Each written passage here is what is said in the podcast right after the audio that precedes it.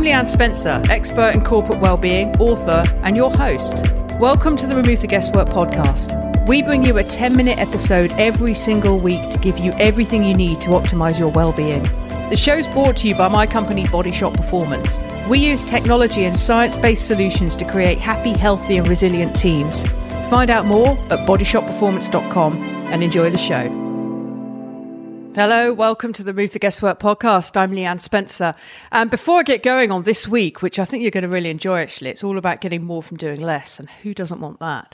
I just want to broadcast an upcoming webinar that we've got, which is with Kelly Hartman. Kelly is the Chief Wellness and Engagement Officer for a company called Flywire.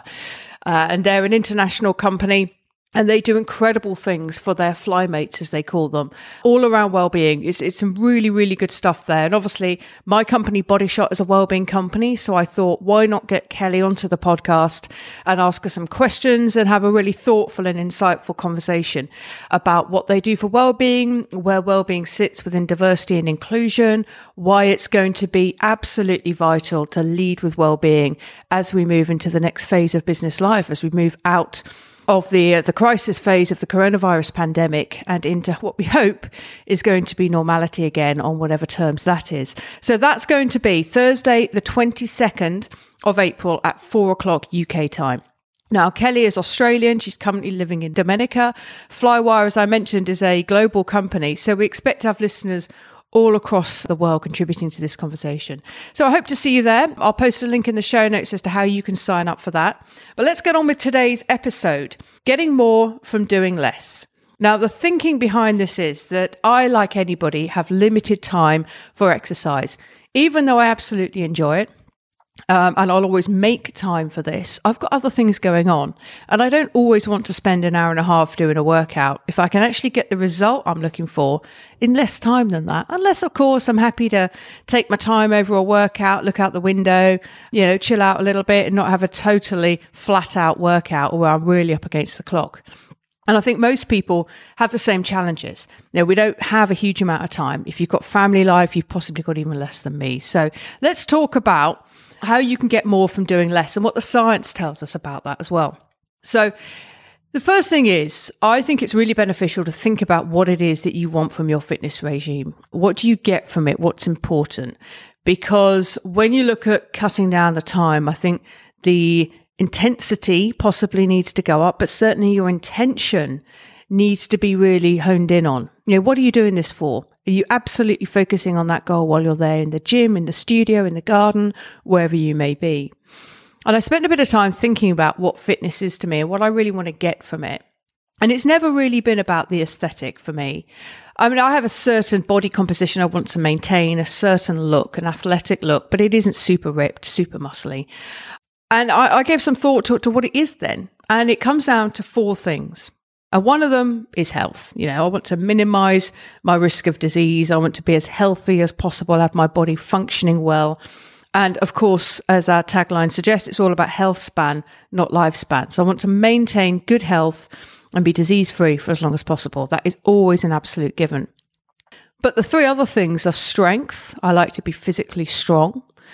And that's measured really against my own baseline. Can I lift what I want to lift? Can I run as quickly as I want to run? Am I functionally fit? So, can I get my suitcase off the carousel in airports? Um, can I lift shopping? Can I lift furniture? Can I do everything that, that I need to do pretty much? And strength has many different connotations as well. You know, there's mentally strong, emotionally strong, physically strong. But I guess we're kind of talking about physical, bleeding into some of those other things as well.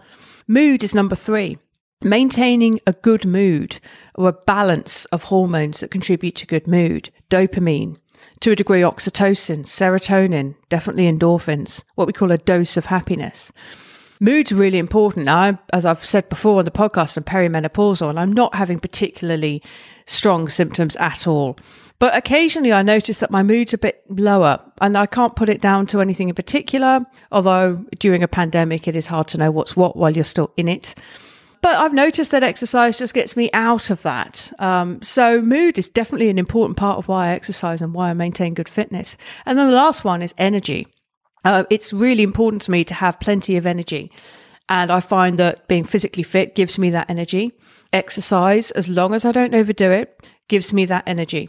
So I can, you know, I've talked a bit about the afterburn in some social media posts recently. You know, if I've got something tricky to do or I've got a full day of, of activities or work, I'll do a workout and then crack on with whatever it is I want to get done in what I call the afterburn, which is where you've got all the hormones um, flowing around. You're feeling good, you're feeling energized, you know, just come off a Peloton bike ride or whatever it is, and boom, get straight into that task. So they're the four reasons health, strength, mood, and energy. And they're why I do these things. So, how do you get more bang for your buck? Well, it's focusing on intensity. And there's some great workouts like HIIT workouts and interval workouts that, that really crank up the intensity, but don't take very long to do. So Tabata is one that I've talked about before and is well known. It's four minutes of 20 seconds of intense exercise, followed by 10 seconds of rest. And you repeat that eight times, which is four minutes. And you should be pretty done at the end of that if you've gone for it. There's clinical trials that found that HIIT workouts actually enhance endurance performance and aerobic changes more than high volume exercise. In other words, in doing a HIIT workout, you may get the same or arguably better benefits than doing a longer workout. So it's about intensity as opposed to duration. And I think that's a one key takeaway from this podcast I'd love you to walk off with, which is that we shouldn't measure our workouts on time um, unless it's very specific uh, to something you're trying to achieve. That's not the way to measure productivity. The same as it isn't in the working world. You know, I can come in and sit there for eight hours, but what have I done? We should measure on output. We should measure on intensity. So try and get that intensity down into a shorter period of time, but the intensity up. Being laser focused on what you want to get done from a workout as well, which is part of the intensity, right? I'm going into this workout to kickstart a few health benefits, but ultimately I want to improve my mood and come out with better energy. I reckon I can do two or three Tabatas with a warm up and a cool down and I'll get my goal done. And that's going to take me about 20 minutes. And that's fantastic because you could spend 40 minutes on a watt bike or 40, 50 minutes doing a run. And then you'd get those benefits potentially, but you could have done it in half the time with some HIIT. Now, of course, you're going to want variety. You're not always going to want to do HIIT. You're not always going to feel like the intensity that HIIT requires.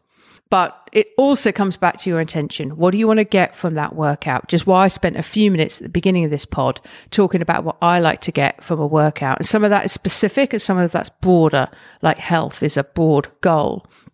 Also, think about time under tension, super slow workouts. So, you do a squat, you've got the barbell on your back, and you lower very slowly and come up very slowly. You're increasing your time under tension, but you're actually having to do fewer reps because of that increased time under tension.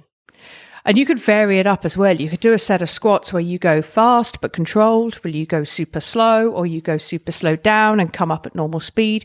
You can play around with it. They are some of the, the things around getting more from doing less. Play around with this. But also, Focus on your basic fitness fundamentals. So there's the workout time you spend, whether it's 40 minutes doing a a class or just 20 minutes doing HIIT or even 10 minutes doing HIIT can be really, really effective.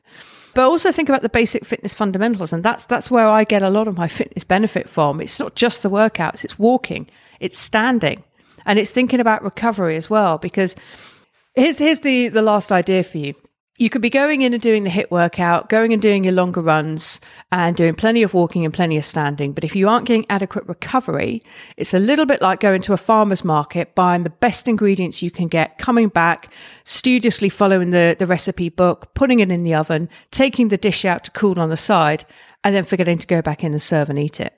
Recovery is the eating portion of that food. It's when you get all the benefit of the efforts that you just put in.